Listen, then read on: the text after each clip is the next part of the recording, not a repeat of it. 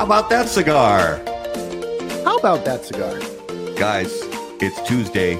You know it. You love it. Our favorite night of the week, Tuesday. What? Welcome to episode number sixty-two of How About That Cigar Live. We are here, as always, on Facebook and live on YouTube. This is Matt. That is Garrett. And we are live here, as always, from Forest Lake, Minnesota. As always, from the Drew Estate Cigar Studios. And Drew Estate would love to tell you about the new announcement for Drew Estate and Cigar Dojo, announcing the newest member of the Dogma family. That's right, the Undercrown Dogma Sungrown. It is featuring a sungrown Ecuadorian Sumatra wrapper leaf, a Connecticut River Valley stock cut and sun-cured, sun-grown Habano binder, filler leaves, including an extensively aged Lajero from Nicaragua's rarely used Nueva Segovia region. In keeping with the first Dogma release, the Dogma Sungrown is a box press Vitola, this time in a five by fifty-four size, and also blended by Willie Herrera to be a bit more intense than the core line of Undercrown Sungrown. Undercrown Dogma Sungrown will be presented in twenty-four count wooden boxes exclusively through Drew Diplomat, authorized retailers, set to begin shipping this August. For more information, please visit drew estate dot com. So, Garrett, I'm having trouble making words with my mouth tonight. A little bit, a little bit. So we'll get it's, through uh, it. You know, it's, uh, you know, one of those things. I don't know. What it are is. you going to do? I can't talk. Um, well, man, so, I had a great week. Okay. Hit I us with wait. it. Dude, I, so. Well, I, if you've had a great week and it's only Tuesday, that's an awesome thing. Yeah, well, so. weekend, last weekend. Uh, so every, uh, this was our third year now doing an annual fishing trip with uh, some guys. Matt is uh Uh, familiar with as well, that we go out to Lake Michigan and uh, we go salmon fishing. Sorry. Um, and were you on a boat? Dude, I was on a boat. I was sailing. I'm a were sailor. You sa- are you a sailor now? I'm a sailor. You sail? I sail. Like out on the, like way far away from the dock? Way far away. And we had just the best time. Um, we didn't catch like a ton of fish, but each of us got at least one. And I got a thirteen and a half pound rainbow. Nice. And I cannot wait to put that in my face.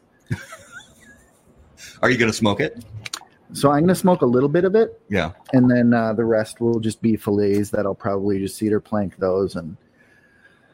And then uh, Mike got a big, huge king salmon. Nice. That was, you know, beautiful fish. And uh, we got uh, we got one coho, which I had a piece of raw. Nice. Fresh, like right, right out of the water. Right out of the water. Gotta love that. It's so awesome. Mm. I mean, just being able to get out there finally. I mean, so everybody watching, all you guys listening, you know. It's been a weird few months here in the world. And, you know, now that things are starting to open up again, it's so great to be able to get out and do things. And regardless, guys, whatever it is, if if you go to, you know, a state park and go hiking, or if you go camping somewhere or get out on a boat and go fishing, uh, whatever it is, honestly, this was the weirdest experience was. And it shouldn't be weird, but it was for my wife and I a few days ago. We went to a restaurant and we sat down inside a restaurant and ordered food, and they brought us food and we ate it. And I know that sounds like the most it. boring everyday experience, but after all this COVID stuff, you know, some places starting to open up and being able to go and actually sit at a restaurant table and and order a meal, it's it's strange how Uh, foreign it felt, you know. And so um, as always, we've been talking to you guys for the last couple months about getting out there and supporting your brick and mortar cigar shops. We are going to continue to to harp on that mm-hmm. as as time goes on. Fortunately, a lot of shops are opening up. There are even some shops that are opening up their lounges, so you can not only go into the humidor and select a cigar, you can also finally sit down at a lot of these spots uh, and enjoy the cigar and enjoy the best part about the cigar lounge, which is meeting new people, uh, learning, you know, learning about people in your community, sitting down, smoking together, talking about whatever subjects happen to come up at the cigar shop. So Uh, again, get out there, support your local brick and mortars. Uh, if they're only available for sales, that's fine. Go into the humidor, pick out a handful of your favorite cigars, maybe one or two you haven't mm-hmm. tried before, and enjoy them in your own, you know, smoking lounge, your own driveway, your garage, wherever you smoke at home. Uh, definitely continue to support the brick and mortar cigar shops. And not to take away from cigars, but really all small businesses that yeah. have, you know, made it this side of this crazy situation. Yeah. Get out there and support small business, because yeah. they are the backbone of many communities and uh, need our support. Yeah, definitely. Um, uh, like I said, restaurants, get out there, support them. Uh, we even went into a few, you know, my, my, uh, my wife, Amy, loves, you know, antique shops and vintage shops and stuff like that. Um, I enjoy them. I tolerate them. I love just being next to her, so I go in there, those shops with her. But, you know, any of those small shops, you know, yeah. go go and, and visit some new small towns, visit your own small towns, you know, and just support the businesses, you know, of those people who who live and breathe the communities that you're a part of. Well, even Michael has a really good point, too. I'm sure we're going back to cigars, but Um, with the P C A not happening this year, some companies have released cigars already early, and there is some new stuff yeah. out there. So go into your uh, you know, excellent point, brick and mortar, and check out the new stuff that's coming on the shelf. Yeah, definitely. Um, but guys, this is a we have a great special guest tonight. Somebody we've been working on getting on the show for a while now. Uh, stuff happens in the world, so we had to move schedules around a few times, but it's finally happening tonight. And as always, our special guest segment is brought to us by Corona Cigar Company and corona cigar dot com. They are the internet's largest and easiest to use virtual cigar store. Corona Cigar Company offers you the finest handmade cigars, humidors, and cigar accessories at the absolute lowest possible price. And you'll also find unique and limited cigars containing Florida sun-grown tobacco. As a proud American, president and founder of Corona Cigar Company, Mister Jeff Borshowitz, believed it was possible to bring cigar tobacco farming back to Florida. At Corona Cigar Company and corona cigar dot com, you'll find the best selection anywhere in the world of cigars containing this special Florida sun-grown tobacco. If you live in Florida or are just visiting, be sure to visit any of the great Corona Cigar locations in downtown Orlando, Sand Lake, Lake Mary, and also the Davidoff of Geneva Lounge in Tampa. For more info on all of it, please visit corona cigar dot com and florida sungrown dot com. And, ladies and gentlemen, please welcome to episode number sixty-two of How About That Cigar Live from American Viking Cigars. Please welcome Mister Tim Swanson. Tim, welcome to the show. What's happening, guys? How's it going? Oh man, it's it's a beautiful night here. It's uh, we're having a, a warm week here in Minnesota. For for us, a warm week. It was about ninety degrees today. It's going to be hovering in the mid mid eighties all week. Uh, I would imagine you coming to us from Arizona. That's uh, that's an average winter day. That's a regular day. That's just a day. It's yeah, just, we're just a day when it's ninety. Yeah. So, uh, Tim, tell us about, um, uh, you know, I already, uh, you know, broke the secret that you're broadcasting from Arizona, but tell us where you're coming to us from and what you're smoking tonight. So I am smoking the Filthy Viking from American Viking, and uh, I'm sure I'll get to tell you guys all about that. I see you guys lighting up some as well. Um, yes, you know, coming to you guys actually from Arizona, from the lounge at the Cigars Daily H Q, which is a, a brick and mortar shop down here that my father-in-law and I run together. And, uh, and this is where we do, which is where we have most of our fun. And then just a couple blocks to the behind my back is American Viking Cigar H Q, which isn't set up for relaxation like the lounges. So I'm just hanging in the lounge tonight. Nice. So um, Matt, and you're yeah, you're lighting up the same. Yep, I just cut the Filthy Viking for myself, and I'm about to fire it up. And Garrett is firing up the Dama Velada, which yeah. means goat fuzz, right? Like goat fuzz, yeah, and you can see from the picture, that's really what we were going for. You're the first right. person. uh, Dama Velada is, it means veiled veiled woman, right? Oh, so, cool. Dama, it's like the dame or the Dama woman, veil. It's like, and and the, and that cigar is is a really cool story. It's the idea behind it is there's a statue called the Dama Velada carved out of marble. And it's the Mother Mary, her face is downturned, and she's got a veil over her face. And you can see her her face kind of extruding through this veil.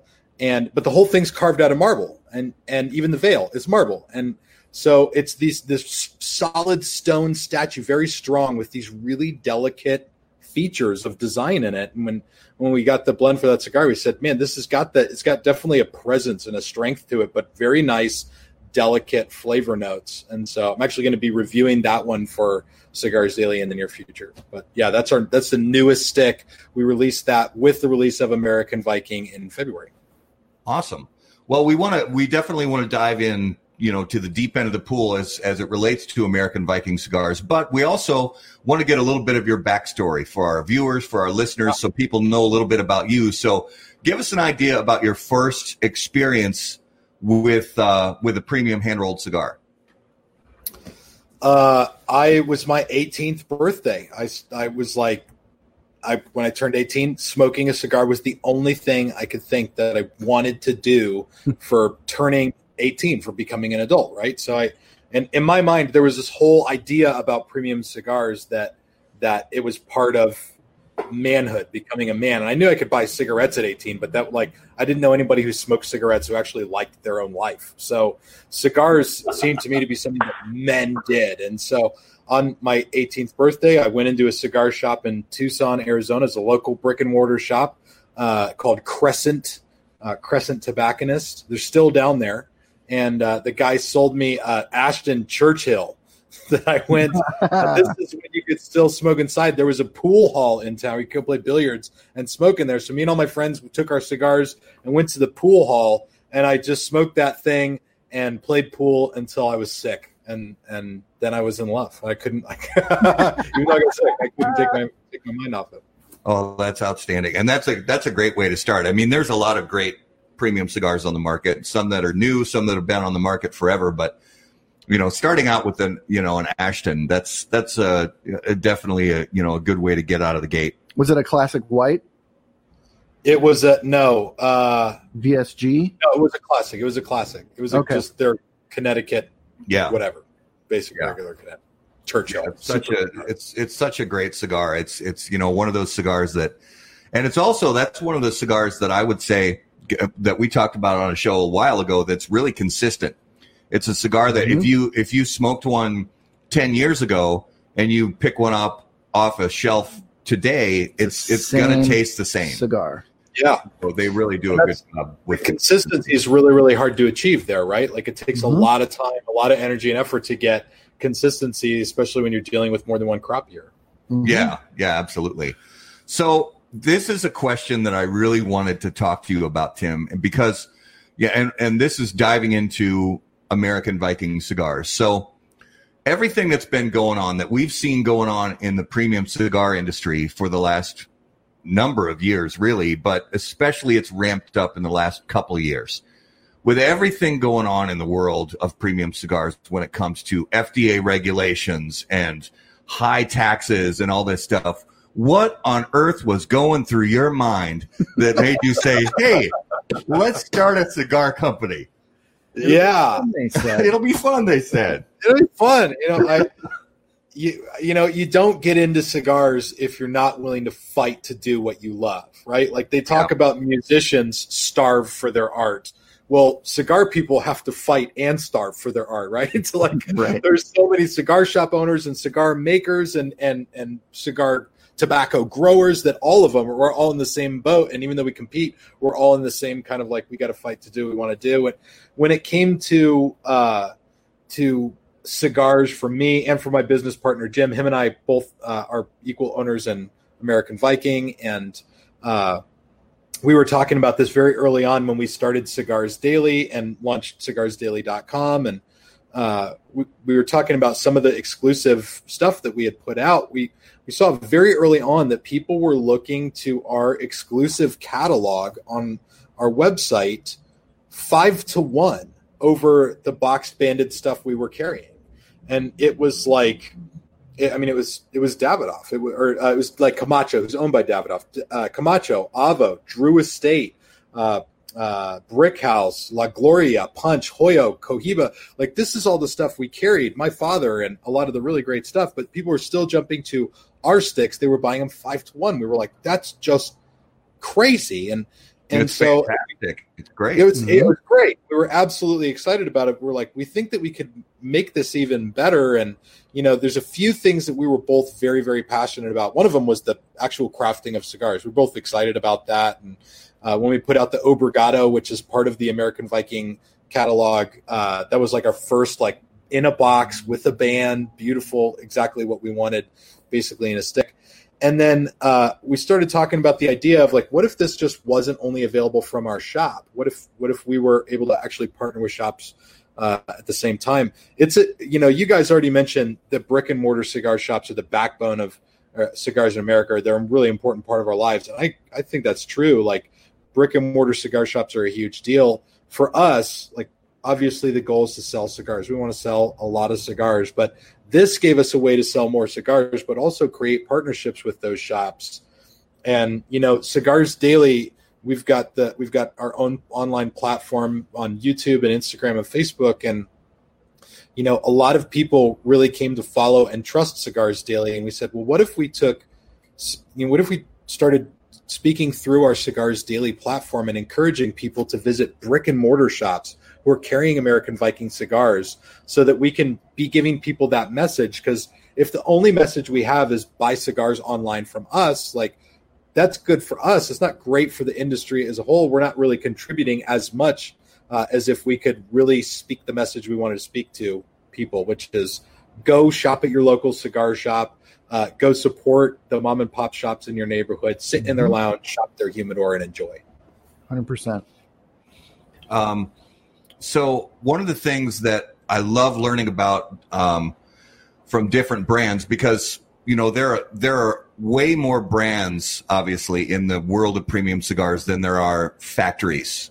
And there are so many great cigar factories out there in the world, in different uh, different countries uh, with different styles, different uh, uh, philosophies, things like that. And I want to know from you, um what factory are you having your cigars made at, and how did that relationship develop, and, and how do you guys work on, you know, the blending process with the people in the factory? So the factory is one that we won't share. And that's probably, okay. which is, which is weird for us, because the whole idea behind Cigars Daily and behind American Viking is, let us show you how we do this. It's part of the reason that we make videos on the channel and put content out. We show you how we built Cigars Daily and cigars daily dot com. And then to a, to, uh, to the new degree, we're showing people how we built a cigar manufacturing company. And so we want to be as transparent as we can. The factory asked us early on, they said, hey, at this point, we, we want to make sure that we uh, keep our relationship adjusted, right? Please don't share this with anybody, at least not right now. Yeah. And, you know, at first, I had a really hard time with that, because the factory that we're working with is the factory I would want to work with on the planet. If I could pick up every factory in the world, it would be this one. So, of course, I'd love to shout it from the rooftops. And when I, I was telling Jim about it, I was like, it's like you meet a girl and you're going out with your dream girl, right? Like, for me, that would be Tiffany Amber Thiessen from when she was on Saved by the Bell, right? Kelly. Like, I'd be going out with Kelly, and Kelly's like, we can go out, just don't. Yeah, yeah, Kelly Kapowski. We can go out, just don't tell anybody about it. Especially I would probably that. be like, yeah, yeah, all right, all right, yeah. So I, you know, you. I get it, like, I get it. But so the factory is the only thing we don't really put out there right now. But I will tell you, it's a it's a premier factory. If I said the name of it, lots of people would know the name of it. Um, and the quality of tobacco that's coming out of the factory, in our opinion, is second to absolutely none. And so uh, this has been great, but but developing the relationship, I can tell you guys all about that. You know, we uh, so you we go to in our first price, and yeah, that's right, yeah. No. No. We uh, we spent our first few years making cigars with four different factories across Nicaragua, and one of them was actually in the Dominican Republic, and uh, and the the American manufacturing company to Latin American factory relationship has got a number of hurdles to overcome. There's language, there's culture, there's all kinds of stuff. And you're not able to do business in the same place all the time because you're separated by space. So we were working with four different factories, and we had problems, stuff, the kind of stuff that we were like, gosh, we can't keep operating like this. We've got to make sure that we give our customers the consistency and, and are able to create an expectation for when stuff is going to arrive and making sure it's in good condition. So we started thinking and praying about like what, like what one factory we want to work with. And we found the factory, and I called the factory that we're working with now for a year before. And I kept hearing, no, no, no, we're not doing anything else with anyone else. We're at capacity. Not going to happen. Not going to happen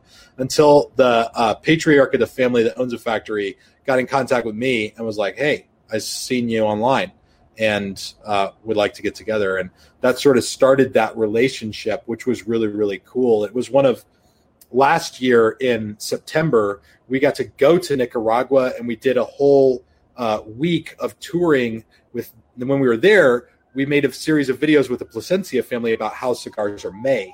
And at the same time, we were meeting with this factory that we knew we wanted to be working with. So we had this whole other covert side to our trip to Nicaragua. We spent about a week there, and we got to go over all the blends to make sure that they were just right, exactly what we wanted from them. We did a lot of the design elements for boxes and, you know, how's the stuff going to look? What's it going to be shaped like?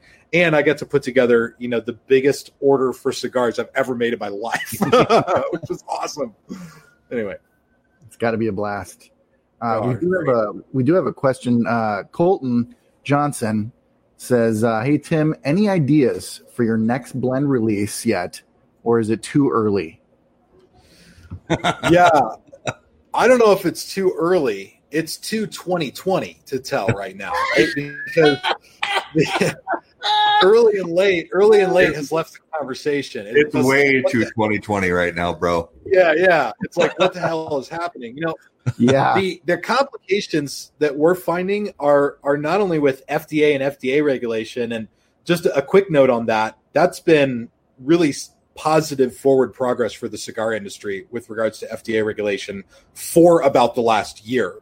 We've had a year of some really great wins with F D A regulation stuff. And and now, just this last week, I was reading an article on Half Wheel that a group of about a half a dozen Congress people got together and wrote a letter to President Trump asking him to alleviate the uh, the cigar industry of the F D A regulations right. that are sort of unfairly applied. So yeah. that's that's all separate. But uh, as far as the question, you know, when we first launched American Viking, people were asking me what the next thing would be. And my answer was, we've got to probably sell some cigars before we can dive into that one.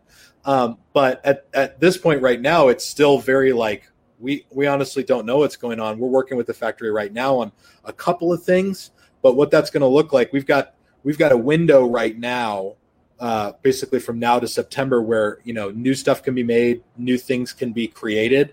And then the F D A is going to try to shut the door on that. And that may or may not ever happen.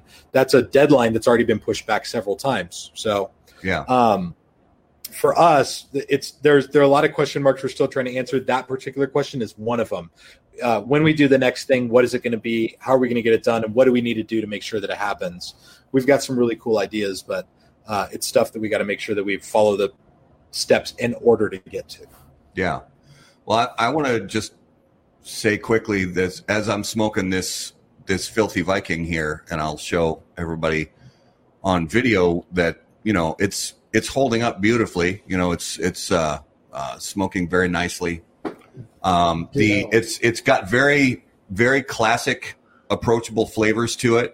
There's spice, there's, Um, there's even some sweetness there. There's there's this interesting sort of, I don't know, it maybe I want to almost say that I, I get little hints of like cinnamon and vanilla here and there with some some kind of sweetness to go along with uh, some nice spiciness through the, especially through the nose. So and it's bur- like like you can see, everybody can see on video now. It's burning like a dream. So what, Garrett? What are your Look thoughts? At, hold, Matt, hold yours up real quick, because I'll tell you guys this. Matt and I lit our cigars at like the same time before the show. I just smoke it a lot faster. Yeah, Garrett, like, well, Garrett can attest that Garrett always yeah, outsmokes me on the show. I, I, I smoke slower. Um, yeah, same. The the construction, you know, is uh, just about razor sharp on this burn. The ash is uh, holding together very nicely, and the flavors are uh, much different from, you know, the cigar Matt's smoking. Um, I would say almost citrusy on, on this. There is just a slight pepper on the finish. Um, but really this is a, uh, started out as a mild er and uh, we're into a medium on uh, strength and flavor right now, but I'm loving it. My first, my first American Viking cigar. Yeah, same here, same here. And, and thank uh, you, Tim, for sending us yeah. these to sample. They're really, really very nice. Dama Velada. That's fun to say. I want to know about the. I want to know about the the name of the company, about the name American Viking Cigars. What's the origin of that name, and and uh, what made you decide to uh, to name the, the company that instead of American Packer? Yeah, instead of yeah. yeah. um, the uh, you know the Viking things really started with the uh, it started with the Filthy Viking. You know, it was sort of like and and the Filthy Viking is it's my blend. I'm Scandinavian. Uh, you guys are. are coming at us from Minnesota. All of my family is there for generations. And uh, so when, when I was looking at doing a, a stick, this is years ago when the Filthy Viking was the very early stages before Cigars Daily existed. It was, uh, I wanted to name it Valhalla. Oh yeah. Call it the Valhalla cigar. This was like a great, like really like super amazing Nordic idea, but Kaizad Hansosha at Gurkha already had the trade name for it. So uh, I I called him and I said, "Hey, can I can I buy this trade name from you?" And he was he said, "You can have the trade name if I can make the cigar for you." And I said, "No, I really already lined up where we're going to go with the cigar. Is that the only way if I let you make it?" And he's like, "Yeah, basically." And I didn't know at the time Valhalla was a cigar he only made for Thompson, and that was when Cigars International was buying Thompson cigars. That was a part of that transaction. So he was trying to like work me into the deal to get this trade name. But I was like, no, I don't, I don't like that. I, I'll just move on. And that was when I was like, well, I, I need something. I want to honor the heritage. And, and it was like one day it just Filthy Viking just came out of my mouth. And so that was the, the beginning of this stick. But when it came to the American Viking, it was like, okay, this is the next step of this thing. This is the next phase of this thing. And, and Viking is very clearly a part of what we do and who we are for me, for what I do. And, who I am very clearly. And so we were like, you know, it American Viking really starts to include a lot more people in that. Like, it's not just about me being from, my family's from Norway. My great, great, great grandmother was the, a lady in waiting for the Queen of Norway. Right. So we're like, we're, we're all up in there, up in that Viking business. And yeah. so this was a way to sort of bring it to our home here. Uh, not just Viking, American Viking. So love it. I, I know that Garrett's got a question about the Vikings. No, I'll ask it for you because it has to be. It must be rattling. You so you being in in, oh, yeah. in Arizona, are you are you a Minnesota Vikings fan? No, I am not. Okay. I am I am uh, categorically broken as a man when it comes to sports because I don't. Well, I like playing sports, but I don't watch or understand watching sports. Fair so, enough. Yeah, man. Fair. Yep, totally get it. Um, I can go. I can go play poker. As soon as people start talking about sports, I shrink into the corner. I'm just like, yeah. Have you guys seen yeah. the new Marvel Marvel movie? Has anybody bought a new PlayStation game this week? Well, and not really anybody talks about sports right now because they're, you know, they're right. really they're, they're non-existent. But, I mean, with that regards, everything is like my dream. Like, it's amazing. Yeah. I don't have to talk about it. Big sporting news. Did you hear who uh, got on the cover of Madden twenty twenty? No. Lamar Jackson. Oh, nice. And that beast deserves isn't, to be there to be sure. To, yeah, for sure. Isn't that, isn't that like a curse? Like getting yeah. on the cover of that? It's like well, a curse for the team. For some. For, well, I would say for the majority, there has been a Madden curse for sure. Um, and I'm hoping Lamar beats it because this dude is, he's ridiculous. I think he's going to be an elite quarterback. Um, you know, uh, yeah, I, I'm just so impressed with him. Can't wait to see what this next year holds for him. You're do getting you think, do, you think that the, do you think the curse could come out of the fact that when the game comes out, all the players on that team get it and start playing with their own self and, and then it, it just taints how they can play? Well, playing with oneself and taints isn't a good thing to all put together in a. We should be re- piecing together my yeah, trail. Let's. Uh, no, uh, um, I think we're going to get a lot of people to really surround Lamar Jackson um, as a as a great player, and um, I think you know, that franchise is just going to invest in around him. Yeah. And we're going to see some Ravens. Yeah, I agree. He'll be really good for basketball as a whole. Totally. Yes. The N B A, N H L. Absolutely. Um, so um, I want to know more about, you know, this this blend here, the first blend, you know, the Filthy Viking, um, because I really am genuinely enjoying this this cigar. So, um, you know, give us, and if it's a secret, it's a secret, but give, you know, uh, break the secret and give us the the lowdown on the on the blend here for the Filthy Viking. So uh, Filthy Viking is, as it has always been, a Habano wrappered cigar, and uh, and the the binder and fillers, basically, you're going to get is Nicaraguan. They're Nicaraguan binders and fillers, uh, but the Habano wrapper on the outside, uh, we smoked through several of these to get to this one, and got to that really nice creamy consistency and the sweetness from the wrapper. Uh, when my reviews for the Cigars Daily YouTube channel is like, the wrapper sweetness is one of the most important things to me in a cigar. And so this one had to have that just right wrapper sweetness. And it's the only cigar that I've ever heard people say they get butter notes out of it.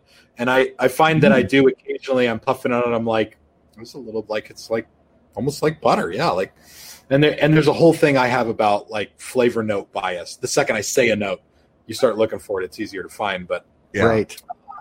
As far as the blend goes, you know, really when I say Nicaraguan binders and fillers, uh, for me that means a whole lot because I know the quality of the tobacco. I know that I know the work that goes into this stuff. Every leaf inside this thing is aged for a minimum of three years before it ever gets rolled into a cigar, and uh, I think the wrapper gets aged even a little bit longer than that. And so, uh, but it is. Uh, well, I'd have to go back to the. I'd have to go back to my blending notes to see, make sure all the binders and fillers are Nicaraguan.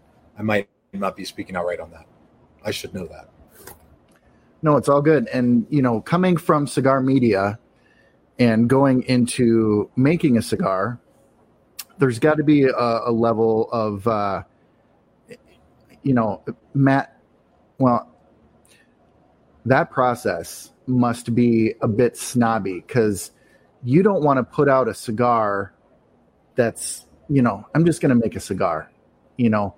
There's got to be a real labor of love, a real, you know, process behind, you know, all of that. Can you kind of take us through, without grabbing notes and really getting deep, deep into yep. what that process looked like for you and how fun it was and all of that? You know, the the Filthy Viking has been around for a while, and so this one was already sort of in a corner for what where the flavor was going to be. Uh, how sizes were going to be and what shape they were going to be. All of that stuff was sort of already, I had that because it's been, it's been around even long before American Viking was. But, and I'll tell you guys, it's, you know, the process of putting together a cigar is not necessarily a snobby, involved, deep process. Like there are, there are only a few great cigar factories out there. But there are a lot of cigar factories out there. And yeah. I mean, you'll find everything in the cigar making world, from a factory that says, you know, let's say if you guys wanted to make a cigar, a factory might call you and say, send us the cigar you want us to make. And you can pull right. any cigar out of the humidor. You could go grab, you know, a Drew Estate, Herrera Esteli, Habano, Robusto, and send it to them and say, make me that and put this other band on it. And they'll, they'll do that. Like they've, right. they've got yeah. people there who blend as close sort of as they can. Uh, for me, with uh, American Viking, there was a few things that were really, really critical. And this is something that Jim and I both did together when we went to Nicaragua. Um, I mentioned to you guys that early on the, uh, the, the blends, and that's, you know, the Filthy Viking, Obregado, the Liga Zebra, and Box Press Rebellion. Those were our first four sort of really big cigars, and the Rico Barato. It's in a, it's a bundled stick. Uh, People were buying those five to one. So for us, that actually simplified the process because we had these blends, these exclusives that people were already all about. And so when we went to Nicaragua, we said we had them made at four different factories, and we said we're going to consolidate.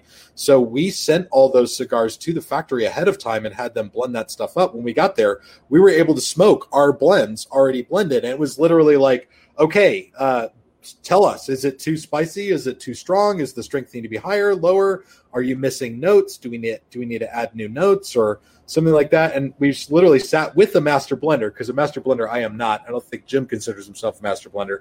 You know, we sat with a real blender and went through them and smoked them and and we smoked them and tried them and and went through the process until we were like, yes, that. And for Jim and I, the critical element is that both of us look at a cigar and say, yes, this. Like, yes, we both are willing to put whatever it takes into buying enough of these to furnish, you know, the cigar-loving world with them. Yeah, awesome. Um, tell us about the uh, the one that, that Garrett is smoking right now. Um, you Dama know, Velada. The Dama Velada, and, and the lowdown on the, um, you know, what, what smokers can expect, you know, from flavor profiles and a smoking experience with that that cigar. Dama Velada, people can expect to enjoy one of the biggest mistakes I've made in the cigar world in the last five years. I so, like where it's going. What, what's I'll tell you going? all about that one. And no one's called me out on this yet, and so I'm waiting. So I'm just gonna I'm gonna try to head it off at the pass here. When we started talking about Dama Velada, we're just we were talking about a new blend. We're going to be releasing a new blend, and when before American Viking, when a lot of these cigars were only available on cigars daily dot com, we we had some that people really loved. You know, that the the Filthy Viking was mild to medium, the Liga Zebra was mild, uh, the Box Press Rebellion was really a little bit fuller. It was really medium plus, but we didn't have anything really full bodied. And so uh, we had a lot of those. Everybody was asking for a Filthy Viking Maduro. Can we do a Filthy Viking Maduro? And I, you know, I was Jim and I were talking about it. I said, you know, I think that if we're doing American Viking, the catalog really needs that full-bodied end to it. And maybe a Filthy Viking Maduro isn't the way to start. Maybe its own full-bodied cigar is the way to start. So I started telling everybody online, hey, we're doing this new blend. It's going to be dark. It's going to be rich. It's going to be full-bodied. It's going to burn your face off. Your face will melt to the floor because of the pepper on the retrohale. It's going to be amazing. And then we went down to the factory to do the the uh, actual blending, testing, smoking, solidifying the catalog. And we smoked, first of all, we smoked the Box Press Rebellion, which previously was very medium-bodied. But it was it was the same flavor profile. It was just much stronger and darker and very full-bodied for us. We were like, oh, that's really good. It was also a lot more expensive to make. And then we smoked the Dama Velada, and we were like, guys, this is not like I, I asked you to come up with a, a fuerte, a full-bodied blend, something punchy and strong, and it's not this. But Jim and I were both like, this is the next cigar. But you guys didn't make like, this isn't exactly what we asked for, but it is the next one because we freaking loved the thing. Yeah. So we, we literally we came back to the drawing board, and I was like, well, I could suck wind on social media for a while and explain to people why we were going to come out with a super full-bodied stick, but instead we're releasing a Habano Rosado medium-bodied stick with, you know, a nice flavor profile. Mm-hmm. And you know, today it's it's gotten a amazing reception from the people who Uh, are smoking American Viking cigars. They absolutely love it, which is great. But, you know, it definitely wasn't what we shut up for. The other thing is uh, I misspelled it. I spelled okay. it. There's there's an A in there that should technically be an E. But I like it that way, so we're just going to keep it that way. Okay. So it should be V A L E D A? I think it's V. Yeah, I think it's V E L A D A or V A L E D. There's an E in Velada, but I like the way it looks with all A's. I kind of like it, and and it's it's it's it's actually not uncommon that because, and you probably probably know this that um, some of the Spanish words and um, you know variations of them. Um, on some of Steve Saka's Dunbarton cigars yeah. are, are misspelled. Yeah. And he, he, he said photos, that he said that's just my gringo way of, of that's my gringo method of Spanish, and I'm going to stick with it. So I, yeah. I think it's fine. Yeah. And it's fun I mean, to say. And it's fun to say. Dama Velada. Dama Velada. You know, that one, and and it's, it's, it's a classic cigar name. People mispronounce it. They, in the, Cigars Daily H Q here, they all either call it the Demi Lovato or the Dalai Lama, or the or some people just some people just call it the Dava blah blah blah. You know, they, they it just doesn't make any sense at all. So. I don't I don't think I'm ever going to be able to call it anything other than the Demi Lovato now. Right. And my yeah. my uh, most likely now my my daughter is gonna. I'm surprised she hasn't come out here already. You know, hearing the word, hearing the name Demi Lovato, I'm surprised my daughter hasn't come out and said, "What, Demi Lovato? Where?" So. Llama, llama. Hey, how about a little something for that effort? Llama. Um, so I want to ask you about the, you know, the the the P C A, uh, the cigar trade show. Were were you guys, you know, as as a cigar brand, because. You know, Cigars Daily, the shop, Cigars Daily, the the YouTube channel, but then specifically for American Viking Cigars, were you guys planning on or had you ever exhibited as a brand at the trade show? No. And, were you and ever here's planning why. on doing it, even though it's not happening yeah. this year? Were you ever planning on it? P C A was basically a foregone conclusion that the answer would be no. Okay. And uh, not because we... like disagree with P C A or think P C A is bad or wrong. We actually are huge fans of what P C A do. They're one of the leading organizations for fighting for the rights of cigar smokers, and we support that. In fact, uh, Jim and I both go to the trade show every year and have an absolute blast while we're there. But, um, you know, it was it was the year before we started American Viking where, you know, Skip Martin from Romacraft was posting about how expensive P C A was getting. It was all the stuff that eventually led to all these massive companies pulling out of the trade show. And he was talking about this unionized work and that where it costs six thousand dollars to hang a banner and one hundred dollars to run an extension cord. And, and you had to, they weren't allowed to bring, you know, water bottles out. They, you had to have a union worker doing it. It was just very expensive.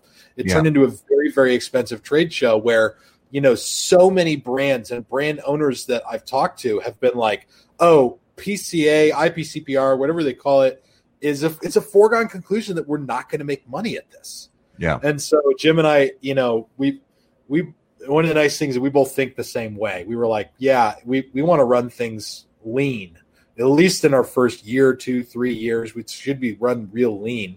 And uh, that's how we did it with Cigars Daily. We we ran it lean um, and still do. Um But when it came to that, you know, we, we went to T P E in January, and that trade show was pretty. That trade show was like, okay, we this la- or less last year we went to T P E this year before the world ended, and uh, and we talked with owners, brand owners, who were like, we turned a profit in our first day, and these are the same brand owners who the previous June at at I P C P R were like. Yeah, we're going to lose money on this thing. Like, we have to sell a ridiculous amount of cigars to even break even at this. And so when it comes to the whole P C A thing, like, it's a, it's a no-brainer. Jim and I would go. We would attend it. We'd buy our tickets. We'd go in. We'd, you know, buy deals for Cigars Daily and for cigars daily dot com. But for showcasing American Viking cigars, we, you know, we we may think about, like, a T P E or something like that. Uh, it would be really cool if it, if it happens in twenty twenty-one. Uh, but at this point, the P C A thing, it it's, seems like it's, I don't want to say out of our league, but it's not the type of thing we'd consider right now. Yeah. Sad that, that it's not happening because we would want to go to it, right? Yeah. yeah. Well, it makes a lot of sense. It and there's, there are a lot of companies that are in the same boat. Um, you know, it's, it's, uh, it is extremely cost prohibitive. And like you said, the return on investment has to be there. Um, and it has to. Have you guys all, gone? Well, I had I had covered it in the past, um, back before How About That Cigar? Yeah, back before How About That Cigar? Uh, I was with Blind Man's Puff, so I attended some of the trade shows uh, back then and, and covered it as media. Uh, and um, you know, it's it's a fantastic show. It's it's wonderful. It's a great experience. It's uh, you get to meet a lot of people and build a lot of great relationships, but. Looking at it from the perspective of, of a brand owner, which we're not, but just hearing from all the brand owners, um, especially from small to medium sized brands, um, it is, it is very difficult to, to make back the investment. And, um, not put a burden on your bottom line at the end of the at the end of the year. And so I understand yeah. why the company's not going. You know, it's the, when you're in cigars, and this is a this is I think one of the travesties of cigars. You guys, we talked about at the beginning of the show, like you don't get into this unless you're willing to fight for what you love. Right? Yeah. And and as any cigar company, whether it's a brick and mortar cigar shop, neighborhood cigar shop, or whether it's a online company, or whether it's a cigar maker or cigar factory, you're already existing under so much regulation. Yeah. Mm-hmm. Like there's like so much you have to do. Like people don't think about you. Like it's harder to find insurance, people who will process your credit cards, like regular day-to-day stuff that businesses have to do. It's harder to do when you're in cigars because they're made of tobacco. Yeah. And so we, any, any company you see or any shop you walk into is already started with an uphill battle. And then you take the trade show and you make it, you know, prohibitively expensive. And it just, it's like, how, how much of this can we take before it breaks us, you know? Yeah. So yeah. I want to know also a little bit about the origins of um, the retail shop and also the origins of um, your media outlet, you know, the, the YouTube channel. Yeah. So um, go back and tell us a little bit about the origins of the, the cigar shop, Cigars Daily. Uh, I... I, well, I'll start from the beginning. I'll give you the Polaroid snapshot of, of getting into cigars for me. You know, I started working in cigars in a retail brick and mortar neighborhood cigar shop as a clerk. Uh, this lady who was working there before me had had completed her master's degree while she was working at the shop. Like she finished all the assignments, just sitting behind the counter as a clerk. And she finished her master's and she was going on to do like hotel hospitality and she quit. So I got the job there. It was all... the time I was a pastor trying to be a pastor at a church plant and trying to make enough money to pay my bills. So I'm working at this cigar shop. And then uh, eventually the opportunity to step up and become the director of operations for the, the a chain of cigar shops in Arizona came in. And that's I stepped into that. And that was uh, a place called Cigar Warehouse. They had about four locations and also a website uh, that used to be called T N T cigars dot com. And which have all, by the way, since are gone. They're, they've closed their doors, and I don't even think T N T is open anymore. Uh, and my job was to, you know, sort of work through this um, T N T Cigars website and to grow the profitability of it. And as I was doing research about cigars and online sales, I discovered that it is illegal to advertise tobacco. Did you guys know that? Yeah. Mm-hmm. Like, nobody will take your ad money. Like we had money to spend on ads and yeah. nobody wanted it. So I looked into the social media side of it and I was, I came back and I was like, we've got basically two options for this. We can either uh, advertise on pornography websites and, and they'll take our money, or we can do the social media stuff. And I think I've got a good idea for it. And so that was when we started doing social media there. And, uh, and that was a, back in the day, the T N T Cigar Review, if you guys don't remember that. Mm-hmm. And uh, we did that for a couple of years before I, I, I, after talking with my wife, we sort of realized it wasn't going to go anywhere. It sort of maxed out where I was with the company. I worked two years there, didn't really get a raise. You know, the company's profitability grew about fourfold. And, uh, and that was through the work of a lot of people, not just me, but I knew that it wouldn't be going much further. So I was just going to quit and I was just going to leave the cigar industry. I told my wife I, I applied to Bank of America to be like a sales manager. And that was when Jim, my business partner at Cigars Daily, who's also happens to be my father-in-law, pulled me aside for lunch. And he was like, hey, he said, all that stuff you did online with cigars, do you think you could do that again? And I said, I, probably. And then he was like, how about you do it with me? Let's do this together and we'll jump in. I was like, wow, that's kind of a cool idea. And so in January of twenty eighteen, I started the, a new channel called Cigars Daily. And uh, in seven weeks, at the beginning of twenty eighteen, we got our space leased. We opened up accounts with the manufacturers, got the cigars in, built the website, populated it with the products, put out a video almost every single day, and launched. And it was like, it was the most intense seven weeks of my entire life. ninety-hour work weeks of going in early in the morning, working till early the next morning, sleeping a few hours, and then doing it all over again. And a lot of people did that with me. It was great. And so, you know, when that really took off in a good way. We found ourselves having to move in our first year. We, wow. you know, yeah, Jim was, Jim asked me, he's like, how, he's like, how much revenue do you think we'll do? How much do you think we're going to grow? And I gave him some estimates that I had from my experience in the past. And uh, so we rented a space based on what I thought we could do. And after like three months, I went to him and I'm like, hey, we probably need to move. Like we've, we've already had to, we've already had to double the size of our inventory here. And now we, we got to go somewhere else. So, you know, he did the searching for the next one. He found the space that we're in now for Cigars Daily, but it has been like the coolest thing ever that I've done in my life. You know, uh, with cigars daily dot com, I do the videos for the marketing. I get to do all the promotions. I get to do the ordering. We have an amazing staff of people here that takes great care of our customers. And, I mean, it's just, it's as much as anybody could ever ask or hope for. Yeah. Did you do the Jaws line? I think we need a bigger boat, because that would have been great. I did not. I, I did a Ghostbusters Tim. line. I did the Ghostbusters line when they were hanging the sign. I said, I said, you don't think people are going to drive down and not see yeah. the sign? Which is, that's like, that's Ghostbusters. Good. All right. That, that, that's good. I love that. I'll always take a Ghostbusters reference. Absolutely. Any day of the week. Now um, there's a new one coming out. There's a new Ghostbusters coming out. You guys know this. I I'm, did. I'm very, I'm very hopeful. I'm very hopeful. I'm, I'm cautiously optimistic, because that movie was, uh, that movie was, I went with my brothers to see that movie in the theater when we were kids. And, uh, I absolutely, uh, that movie is probably top, no, definitely top five favorite of my childhood. Uh, oh yeah, you know, watching that movie.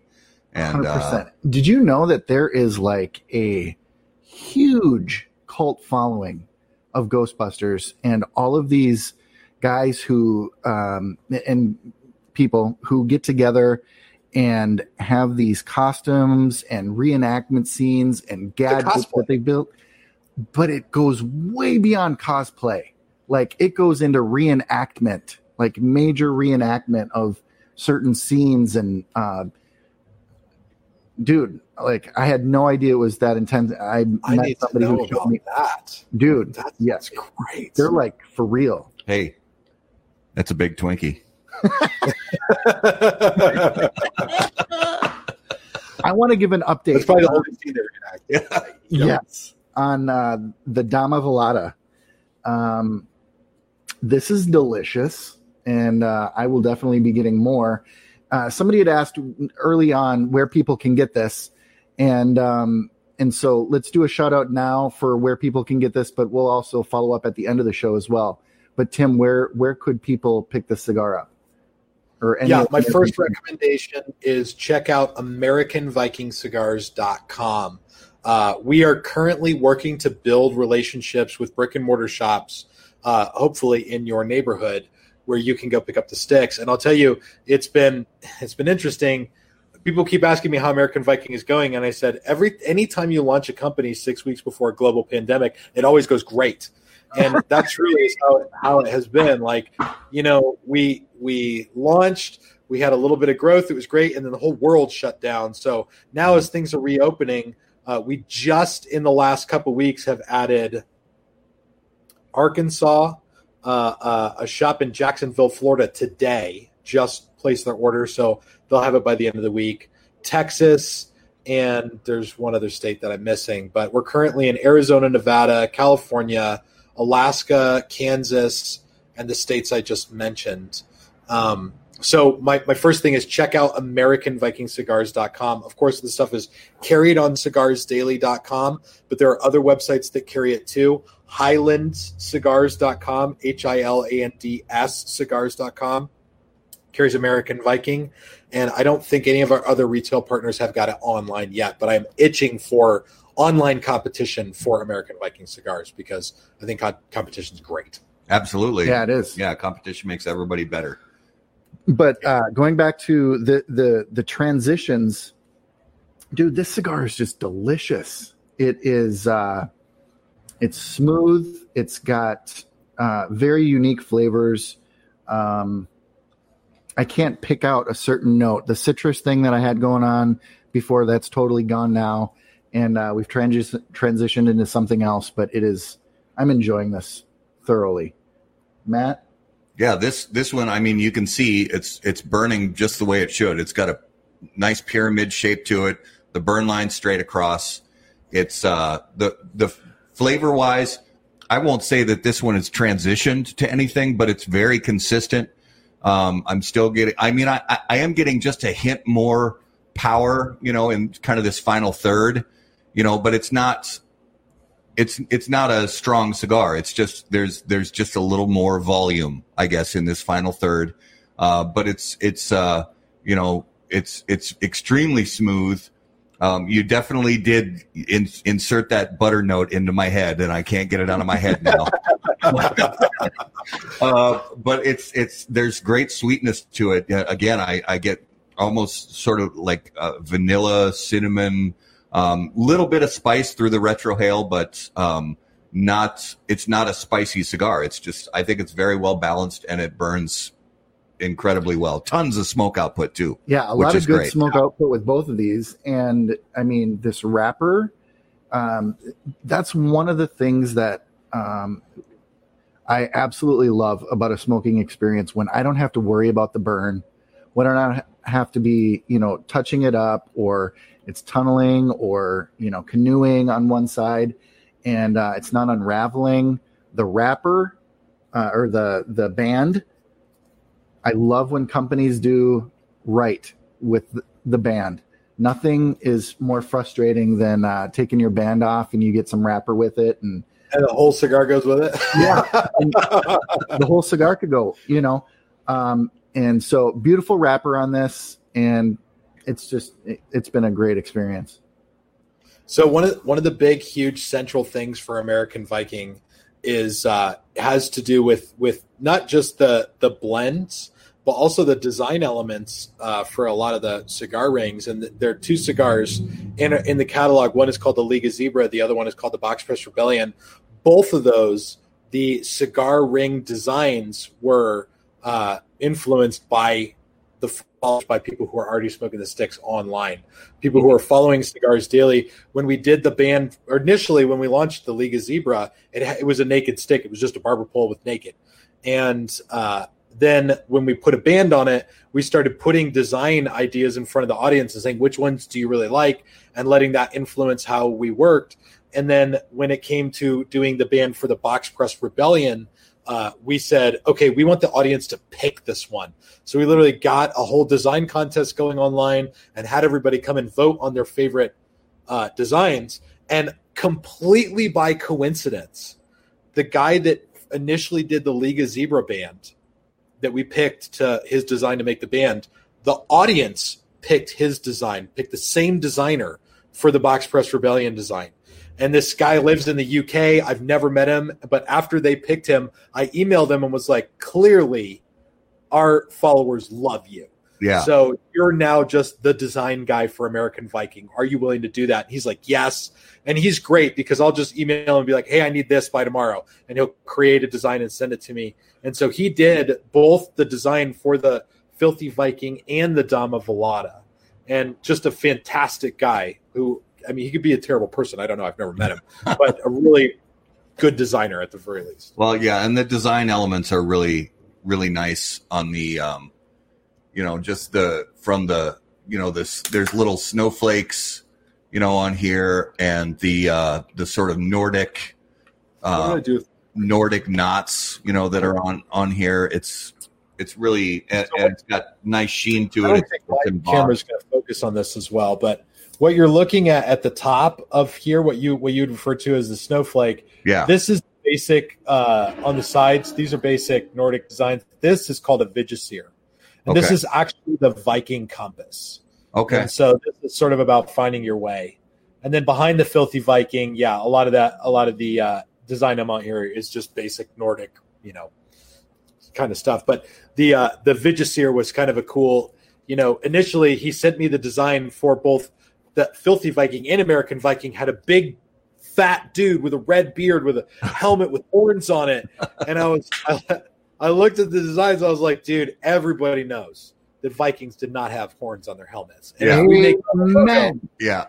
Yeah. We'll be answering questions for all eternity about that. So we just were like, let's go another direction. And we went, and he, the guy just killed it. I mean, he just slayed it on that. There's nothing better to me than a, than having a really beautiful, amazing presentation on a cigar. And how about boxes? Uh, do you guys do more than uh, retail boxes? Do you do uh, uh, bundles? What, you know, what, uh, what kind of uh, packaging? Packaging. That's for the uh, for the, the packaging. I'll, I'll go get a box. Let me go get a box for you guys. Yeah, awesome. So, guys, if you're uh, if you're watching along and listening along with us, um, American Viking Cigars, uh, Cigars Daily. Um, Garrett is smoking the Dama Velada, and I am smoking the Filthy Viking. Um, we're both enjoying these quite a lot, and, and, and it's the first ever that I've smoked, first ever for Garrett yep. as well. So, um, and when you're smoking a you know a new cigar from a company that you know, to be honest, you know, haven't it hasn't really taken off yet. This is a, a pretty yeah. new you know cigar and cigar company. Um, I'm always a little leery of uh, a yeah. new cigar. Understandable. Yeah. And I will, you know, I will never boast about, I wouldn't continue to give updates on a cigar that I really wasn't liking, despite having a guest on the show. one hundred percent honest. This is a great cigar. Okay. That's fantastic. It should, it should be that way. Um, as far as the box design goes, this is the, uh, these are the boxes. They're all cabinet-style boxes, which is four rows of five cigars inside the box. Uh, and each one's got the cliche on the top and the front with the band design. Now, this was also this is this box is uh, something that we're wanting to do a little better. Probably going to start doing this design element in gold when we continue doing the boxes. But it's got the uh, seal of authenticity for the American Viking side uh, when shops get it. And that one thing that was a really big deal to me was having it so that the box is displayed on the shelf with the lid in the back. Yeah. If you don't put hinges on a box, it's kind of got to have its own, yeah. you know, presentation. But, um, you know, it, but this was cool. Like, I got to design cigar boxes. Like, it was that's, great. How fun is that, that's man? It's got to be a blast. Dude, I've been th- I've been working in the cigar industry for five years, thinking about all this stuff. You know, if I if I had my own brand, how would it be? What would the bands look like? What would the, what would it be called? What would the boxes look like? And then getting to go through that whole process is great. Yeah. Just like it's like a dream come true. Um, one of our viewers, Chad, wants to know what uh, what you're drinking, what beer you're drinking with your uh, cigar. I'm drinking Corona Familiar because Familiar. I don't think I've ever seen that particular kind of Corona. Probably because you're not as close to Mexico as we are. Everything that, we do, that would be it. Yeah, he's got the. Uh, this, just, this is a. Uh, this happens to be at the carniceria across the street where I go to practice my Spanish, um, with uh, with the workers over there. They had this Corona Familiar. We just started buying it and never really stopped. So, um, if you had to. Actually, I'll two questions. First is, out of all the blends from American Viking, if you had to choose one desert island cigar, which one would it be? For me, it would be a hard choice between the Dama Velada and the American Viking, or okay. the Filthy Viking, quite frankly, um, because the Filthy Viking is my stick. I mean, it's it's my it's my baby, for lack of a better term. Mm-hmm. But Dama Velada is just it's it's very nice, like very smooth. It was it was everything I didn't know I really wanted in a cigar. So if it was one of the if I had to pick one, it would be one of those two. And I and I only say one of those two because I don't want to just say the Dama Velada, even though that's probably what it would be. So in a sort of similar question, you know, between because you. And we've we've talked to other people in the cigar industry about this who who wear different hats. You know, you you're on the you're on the retail side, you're a brand owner, and you do cigar media. And if you had to choose just one of those three, if, if for whatever reason you were forced to choose, which one of those three would you say, I have to keep doing this one, the other two I'll let slide? That's a mean question. It's a, it's a mean question, I know. That's the hardest question I've ever been asked with regards to cigars, because I love the media side of it. I love it. But the thing that really blows my skirt up is the business of cigars. I love the cigar industry and the people that I get to work with. And when it comes to cigars daily dot com, working with manufacturer to provide extra value for the people who shop on Cigars Daily, right? So yeah. When I get to go and sit with the manufacturer and say, I want to do something amazing with your brand for Cigars Daily, you know, brokering those those deals is like, it's just, it's it's special for me. Yeah. Um, and then this is this is all just a, this is all just a wacky dream come true that I couldn't. I, I would have a very hard time answering that, but if I if I had to say one, I would probably say the business of cigars. Yeah, you know, I, I it would be it would be hard for me to ever give up doing YouTube, Facebook, Instagram, social media, making videos and connecting with people. But really, the business of the cigar world, I I love it. Yeah. So absolutely, yeah. it's it's uh, there's so many great people. In, mm-hmm. in the business. And the great thing about, you know, the retail side of it is you get to meet so many just awesome people every day. And yeah. it's, I love it. I love it too. It's, it's extraordinary. I like, I like asking cigar brand owners questions that, that they don't get asked a lot in the cigar industry, even though in any industry they're a, they're a standard. It's one of the things that sets cigars apart from a lot of other, other industries. There's a lot that hasn't been done in cigars that can be done. A yeah. lot of people are trying to do the new blend or do a new thing with cigars, and they're not. I, I think a lot of people are asking the wrong questions. But the, I mean, the basic question that I ask everybody is, what sets your brand apart? Especially when people are pitching a new brand for us to carry here at Cigars Daily. I'll ask them, what sets your brand apart? Why the hell should I carry your cigars versus every other boutique brand out there, you know, even ones that people have actually heard of? Yeah. And I, you'd be amazed. Some people don't even have an answer for that question. They say, uh, because the cigars are really good. Well, there's a lot of really good cigars out there. If it's not really good, it wouldn't be on the market. And there's yeah. thousands of brands. So pick yeah. something else, please. Yeah. yeah. All right. Let's uh, let's move into this week's Smokabulary word. And as always, guys, Smokabulary is brought to you by A J Fernandez. Born and raised in Cuba, A J Fernandez now produces unparalleled premium cigars in Esteli, Nicaragua. The day-to-day operations at Tabacalera A J Fernandez are managed under the watchful eye of Mister Fernandez himself in order to ensure superior quality. The A J Fernandez portfolio of premium cigars provides blend, strength, and flavor profiles to match the preferences of any premium cigar consumer. Whether it's New World, Dias de Gloria, San Latano, Enclave, or Bellas Artes, you are sure to be satisfied with a premium cigar from A J Fernandez. So, guys, this week's Smokabulary word is hygrometer. Mm. So, Garrett, when I say hygrometer, mm-hmm. what's the first thing that comes to mind? Sprinkler system. Got to keep them moist. Think, think cigars.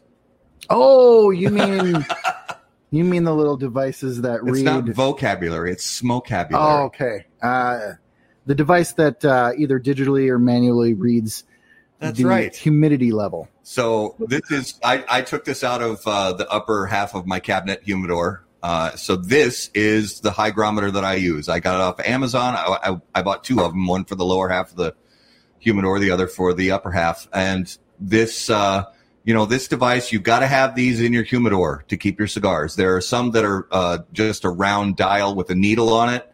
Um, they tend to be less accurate than the digital kinds. Mm-hmm. And even the digital ones, you have to calibrate. So yep. um, you can get nice calibration kits from Boveda. Um, and you just want to keep your cigars properly. You want you want the relative humidity level.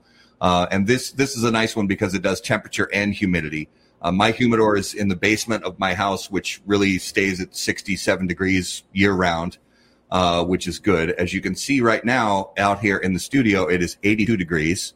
So you don't want to store your cigars at that temperature. And it's only fifty-nine percent humidity in here, which I think is uh, you know, actually pretty good. It's, it's, it's not bad. It's not bad for cigar storage, but mm-hmm. I don't. I don't store my cigars in, in, in the studio here. Uh, but you got to have a quality hygrometer in your humidor, even if it's a small desktop humidor that only holds, you know, about thirty cigars. Make sure that you have a well-calibrated hygrometer to keep your cigars somewhere in the range of sixty to seventy-two percent relative humidity. Um, if you get much below that, your cigars are going to be too dry. You guys say sixty percent? Most uh, people say sixty-five is the bottom end. Well, so I've I've heard a wide range from a lot of different people, and I think one of the things that I've heard commonly throughout my smoking experience is um, a lot of people who who smoke a lot of Cuban cigars tend to store them at a lower relative humidity than they store cigars from Dominican Republic and Nicaragua and Honduras. Um, I don't have a lot of Cuban cigars in my humidor, um, so I, I keep the whole I keep the whole thing. Uh, typically, my sweet spot is uh, sixty-five is where I keep my humidor at, is sixty-five. Um, yep. Sometimes it gets one or two points higher, one or two points lower, but it's usually around sixty-five for me. Can I can I ask can I ask people to post what they keep their humidity at? Absolutely. Uh, yeah, definitely, guys. Leave it in the comments here. Whatever you keep your uh, your relative humidity in in your uh, in your humidors. And if you're going by to- Boveda packs, let us know what Boveda pack you're using. Yeah, yeah. Well, and Tim, you- this, this is kind of a regional question, because for you being in Arizona, um, you have extremely high temperatures, but for the most part, you have relatively low uh, humidity just in in room air. Is that correct? Y- yes, and uh, you know. I think the relative humidity here outside is like in high thirties, mid high mid to high thirties, really yeah. low. Uh, and inside it can get up as high as forty or forty-five. You know, and and when we first started out here, I was talking with other cigar shop owners. I was making content for the Cigars Daily channel and featuring some of their shops. And you know, I, I was talking about it because in my mind, it's like, well, of course you would set your humidor at seventy-two. You're in Arizona, yeah. And they were like, well, you know, you don't want your cigar to be at seventy-two. And then when you ship it, the humidity changes, and then you end up with wrappers that explode when they arrive. Or right. Even I've heard cigar shop owners say that they find that to be an issue when they sell it with to people who are just driving back to their house fifteen, twenty minutes. So the recommendation to me here has been keep the humidor at sixty-nine percent. And uh, we started doing that. We've had really, really, really good uh, success with humidification of our orders. We almost never, ever get complaints with dry cigars. So it's been great. And it's challenged me because I'm a seventy-two percent guy, have been for almost fifteen years. And now I'm really actually pushing toward the higher sixties as my personal preference for humidity. Yeah. And I, I also used to be a seventy-two guy. I would only buy the seventy-two percent uh, Boveda packs. But, um, you know, then I, I keep I keep a mixture of the sixty-twos and the sixty-nines, and that keeps me right about at the sixty-five level, which just works for me. And for us here in Minnesota, I mean, it's middle of summer right now, so it's but we it, fluctuate. Yeah, the fluctuations. Big so time. In January, for example, it can be, you know, ten degrees below zero Fahrenheit with a relative humidity of two percent. Yeah. So you take a cigar out of your humidor, and if it's at seventy-two, you take that cigar out of your humidor and you go to light it up, and it it will it will snap in half, and you'll hear it. Mm-hmm. You will hear it pop open. And the same is true in the summer, because Minnesota is essentially just a big swamp with a bunch of lakes peppered in between. And yeah. In the summer, we can have temperatures, you know, into the into the nineties and relative humidity of eighty-five percent. Easily. So you take a cigar out of your humidor that's stored at sixty percent, and that thing will, you can actually see the wrapper start to take on humidity in the air when you sit on your front porch and you go to light it up, and you actually, it, the, the wrapper actually looks like uh, it starts to get wrinkly because it gets so humid so quickly. Uh, and, you know, sometimes just becomes uh, unsmokable. So, Yeah, you have to deal, and everybody. I mean, we're seeing a lot of uh, a lot of sixty-nines here, uh, seventies uh, in the comments, sixty-seven. Um, I, I'd say right now, sixty-nine is the front runner. So yeah, and that's what I use. Um, so I, I have, you know, a handful of different humidors, but my main big humidor, um, I use um, an Oasis. Um, I've had that thing for almost ten years now, and it is just, it's always awesome for me. And yeah, I've heard great things about Oasis from a lot of people. And I keep it at sixty-nine, and it lets me know if, hey, I need a little bit more juice. And you like the juice? I like the juice. You like the juice. Um, like let's move into this week's, or sorry, that was this week's Smokabulary Word, brought to you by A J Fernandez. And now it is time for Numero de los Muertos. All right, guys. Oh, yeah. Numero de los Muertos is brought to you by Oveja Negra Brands. They bring you premium smoking experiences forged from tobacco, time, and talent. Comprised of Black Label Trading Company, Blackwords, Blackwork Studio, Dissident, and Emilio. Oveja Negra Brands provides smokers uncompromising blends renowned for their flavor and lasting impression. Oveja Negra, where art and tobacco collide. Join the flock. Visit oveja negra cigars dot com to learn more. You guys. All right. This week nice. is a fun one. The uh, the number is forty-eight thousand five hundred seven. Now, that's oddly specific. It is. And um, it's going to be so fun.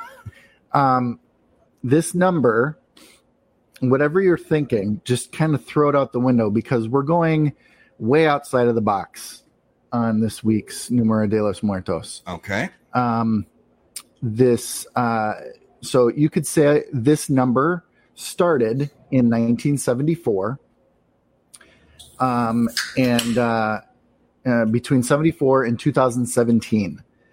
Um, and uh, to get you going, I am going to say this is in the world of fiction.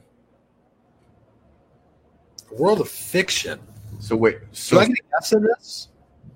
What's yeah, that? yeah, we're, all, we're gonna guess. guess. Yeah, and viewers guess along with us. Um, so between nineteen seventy-four and nineteen seventeen, twenty seventeen, so, two, hello, twenty seventeen, forty-three thousand, forty-eight thousand, forty-eight thousand five hundred seven, five hundred seven people died from this. Yeah, but they're fictional people. Fictionally, yeah, yeah. They're not. Not these weren't actual deaths. Correct. So in some fictional universe between nineteen seventy-four and two thousand seventeen, forty-eight thousand five hundred seven people died from this. Yep. Died from this, but fictional deaths. Correct. Chad has a good guess. It can't be, it can't be anything video game, or the numbers would be in the billions. Viking pillaging deaths. That's an excellent guess. That is. I love it. Um. All right, so fictional.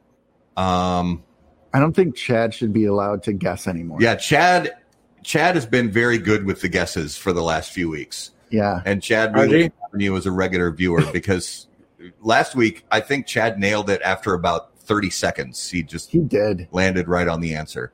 So yeah. This is a hard one, though. This has got to be a hard one. Very difficult one, because it's not real.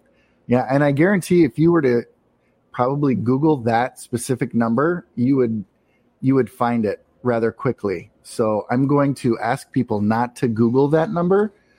Um, um yeah, yeah, because people always listen. I'm holding my phone in my hand. I can't. I right. physically can't. I know myself. So is this Rick Knight says the rebellion? Rick Knight says the rebellion. The rebellion.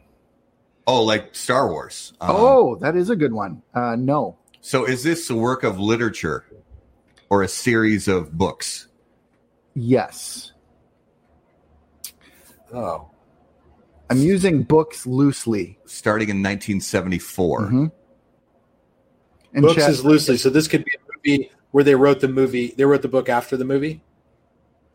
No. Is the it, literature is just But only it only alien, went through is it alien abductions? Oh, alien abductions. Is it alien? No, it is not. But this it stopped in twenty seventeen.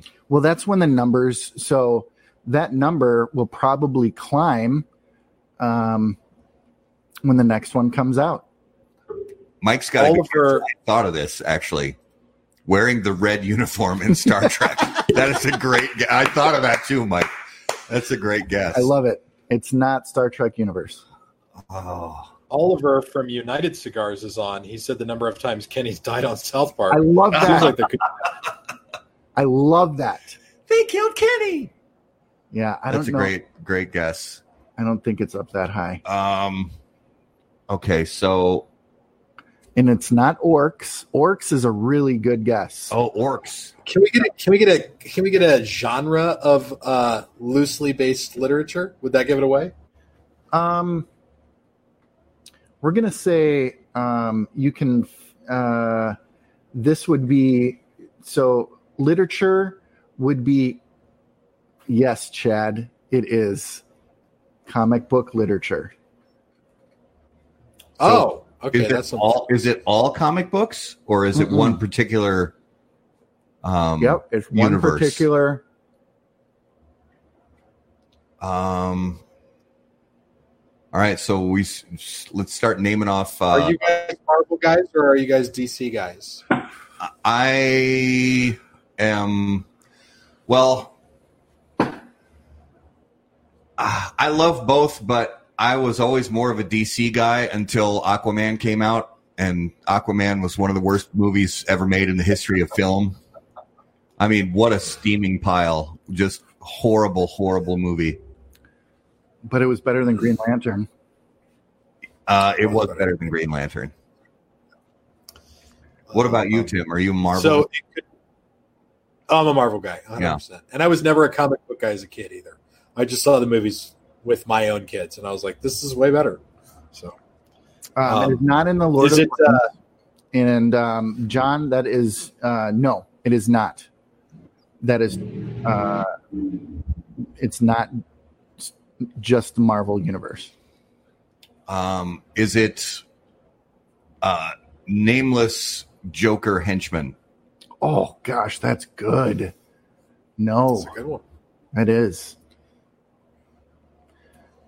Um, it is not D C. Not D C. Okay, that narrows it down. You said not only the Marvel Universe. So this is something that could be in the Marvel Universe, but also on its own. Well, all right. Yeah. So it is Marvel. It is Marvel. It is Marvel. Okay. Is it the um, number of uh, uh, Thanos' soldiers killed in battle? Ooh, that's a good guess, too. No. Um. All right. It is one person who is responsible for those deaths. Stanley. There you go. I love it. And uh, another hint is uh, this is not one of Stanley's creations. Not one of Stanley's creations. Um, they are mostly revenge killings. Was uh, was the who's the archer? What's his name? Hawkeye. Hawkeye. Oh yeah. No nope. Hawkeye. Nope. No. He would. He he went into a really vengeful bout for a while. Yep. So did is, the Black Widow. Is this, very is this character? Um, a part of the Marvel Cinematic Universe. Yes. But I will say, uh, well, no, not cinematic. Okay, so not but, in the series of movies. Correct. But there has been... But there has series. been a series of films made... The Punisher. It is the Punisher. Yes! Oh, yes! I feel so good about that. Okay. Frank Castle. Something. All right. So Frank Castle is responsible for nearly fifty thousand revenge killings. Wow. As he should be, because everything he does is great. Have you seen the Netflix series? I have. Have I seen? I have not. I have not. Oh, I, yes. I. I. It's on my list of stuff to watch, but. Um, Skip with, all the Marvel stuff on there and just watch that. Okay. So, dude, so good.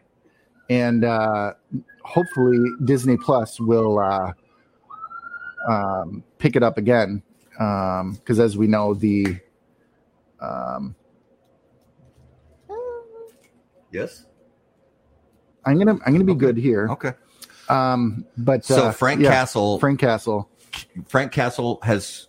These are confirmed kills in, in the book in the comic books. So uh, there's this there's this long great article about a guy who um, took and researched from comic book to the series on Netflix of uh, all of the the deaths that he created and came up with the estimated.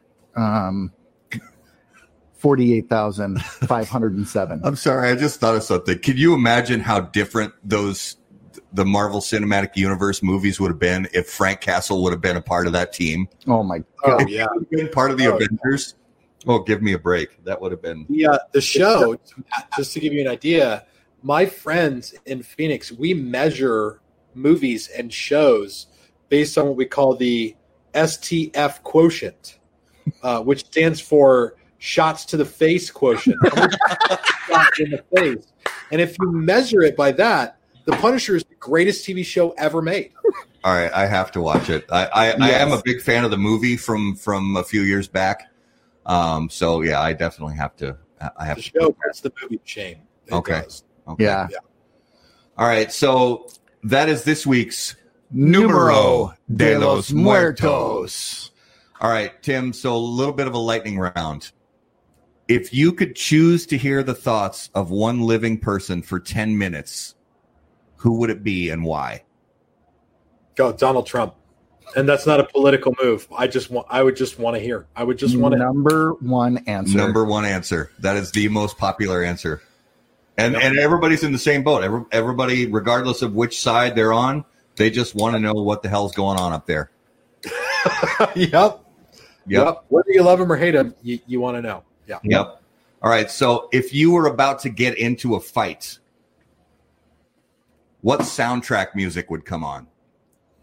Um. Oh, uh, Guardians of the Galaxy two. Ooh, nice. I like that. Very good. All right. Choose one of the following. And I know you're not a sports guy, but still, choose one of the following. You could hit a home run as a starting pitcher. You could score a touchdown as a defensive lineman, or you could score a goal in a hockey game as the goalie. Well, I've seen hockey goalies score goals, and it's typically when they accidentally hit the puck into their own uh, goal. Yeah, so I'm not own goal, yeah. But in football, it's worth the most points, so I would go with the touchdown. I like that. That's yeah, yeah. We've and never had that logic put into this. Most points. Because you've never had an idiot answer the question. I love it. That's perfect. Um, all right. So being in so many different areas of the cigar business, what's the number one piece of advice that you give to brand new premium cigar consumers? Uh, when people just get into this, and I get them here at the Cigars Daily H Q all the time, Uh, I tell them, you are at the best, most exciting part of your journey in cigars because every great stick you'll ever smoke is still ahead of you. So yeah. Try everything. And I'm sure that people get that a lot. Try everything. But truly, like, don't discriminate. Even if you see a stick you don't think you'll like, try it out. Just give it a try. And and and this is auxiliary, but but related.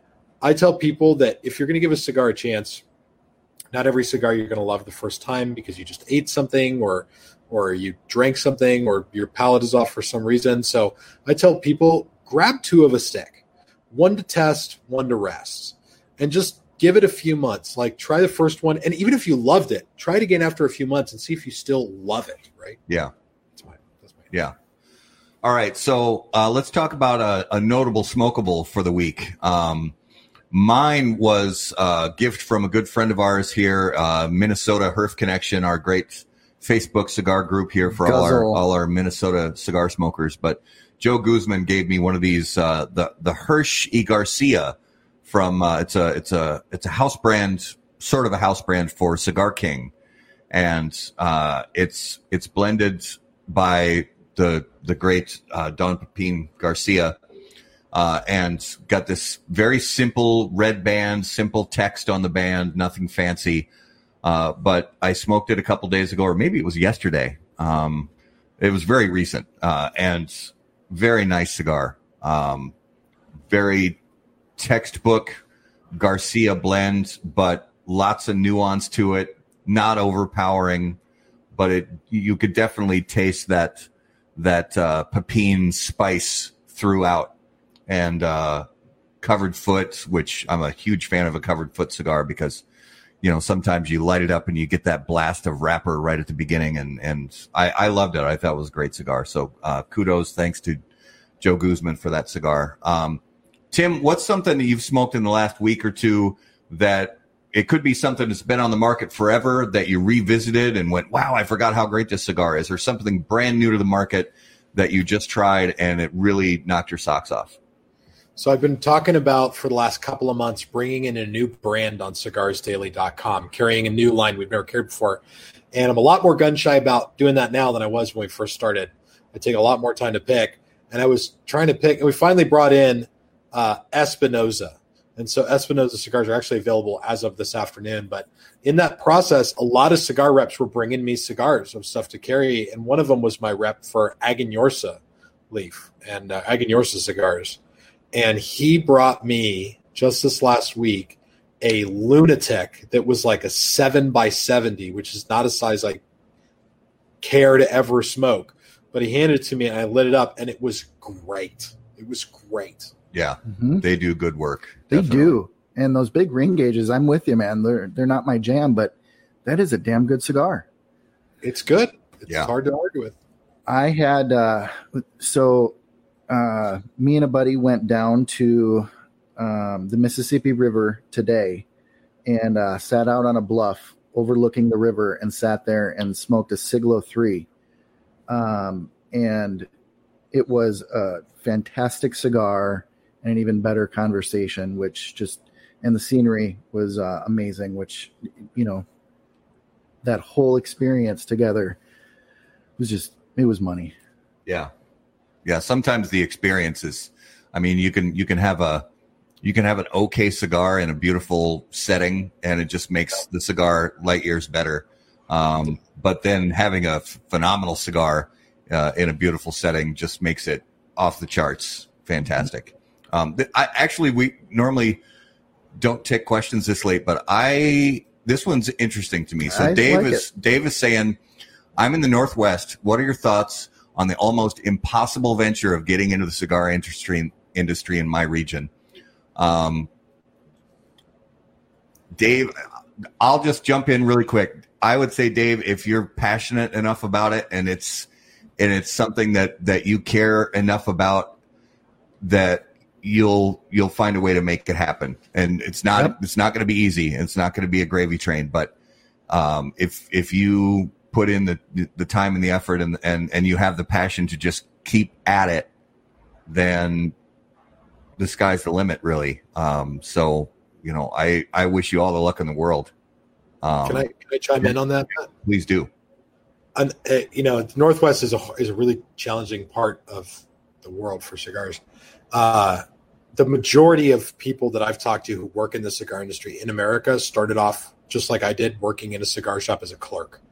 Uh, I mean, people, I mean, everyone from cigar shop owners to cigar brand representatives to cigar brand owners who are not myself, like guys who just got a part-time job at a cigar shop, started learning a little bit about the industry, got swept off their feet, and then just absolutely loved it.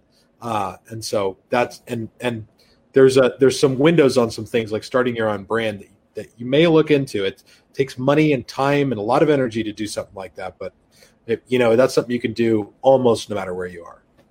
Yeah, yeah. And it would, you know, really help, too, to reach out to some local representatives to uh, help you get on board with, uh, you know, fighting the fight that you'd have ahead of you. Yeah. Um, if you have any of those, you know, reps behind you in that, that could go a long way. Yeah, really get get into, you know, get relationships with your local reps, your state reps, learn as much as you can about the regulations in your locality, in your state, and then get in touch with groups like the P C A and the C R A and learn how you can get involved with, because there are subgroups and local groups that you can get involved with to help, um, you know, fight the fights in the area that you're in specifically. Yep. Um, we, we had it happen here in Minnesota where the, the premium cigar tax, and we talked about this with Tim before we went live, the, the premium cigar tax here was uh, pretty outrageous. And uh, we had some great reps and people from, um, people from the P C A and C R A that work together with, uh, with state lawmakers to make a change. And we have, uh, a considerably lower premium cigar tax than we did a few years ago. So it is possible to make some inroads and uh, make changes. So just keep, you know, uh, I would start out by learning as much as you can about the local regulations, and then, you know, just get your feet on the ground and start moving. Yep. Um, so guys, for those of you watching and listening, next week, on June twenty-third, we are going to welcome Enrique Sanchez from Global Premium Cigars slash fifteen oh two Cigars. Uh, he's a guy I've known for a few years. We got to hang out in Nicaragua for a while. Uh, we're very excited to have him come on the show next week and tell us about fifteen oh two Cigars. Um, so Tim, he's awesome. He's a great guy. He's he's and I'm he's so awesome. excited to have him on because he's uh, he's he's one of the most energetic, kind people that I've ever had the chance to meet, and we're excited to have him on. Definitely. Uh, Tim, give everybody a final idea on where is the best place for them to keep up with everything from American Viking Cigar Company. So American Viking Cigars dot com, that's where you guys can find our brick and mortar partners. There's a growing list there. Uh, also a lot of information on the blends, everything like that. You can follow American Viking Cigars on Facebook, also on Instagram at American Viking Cigars. Uh, I'm on Facebook as well as Tim H. Swanson, and on Instagram as Smoke Viking. Fantastic. Tim, awesome. Thanks so much for being on yeah, the show man. tonight. We're glad it finally worked out, and, and yep. we had a blast spending some time with you and learning about stuff tonight. Thank you. This is a cool privilege for me, guys. Thank you so much for letting me hang with you. Absolutely. I love it. So, guys, as always, if you have any questions, you can hit us up on how about that cigar dot com. Sign up for the email list.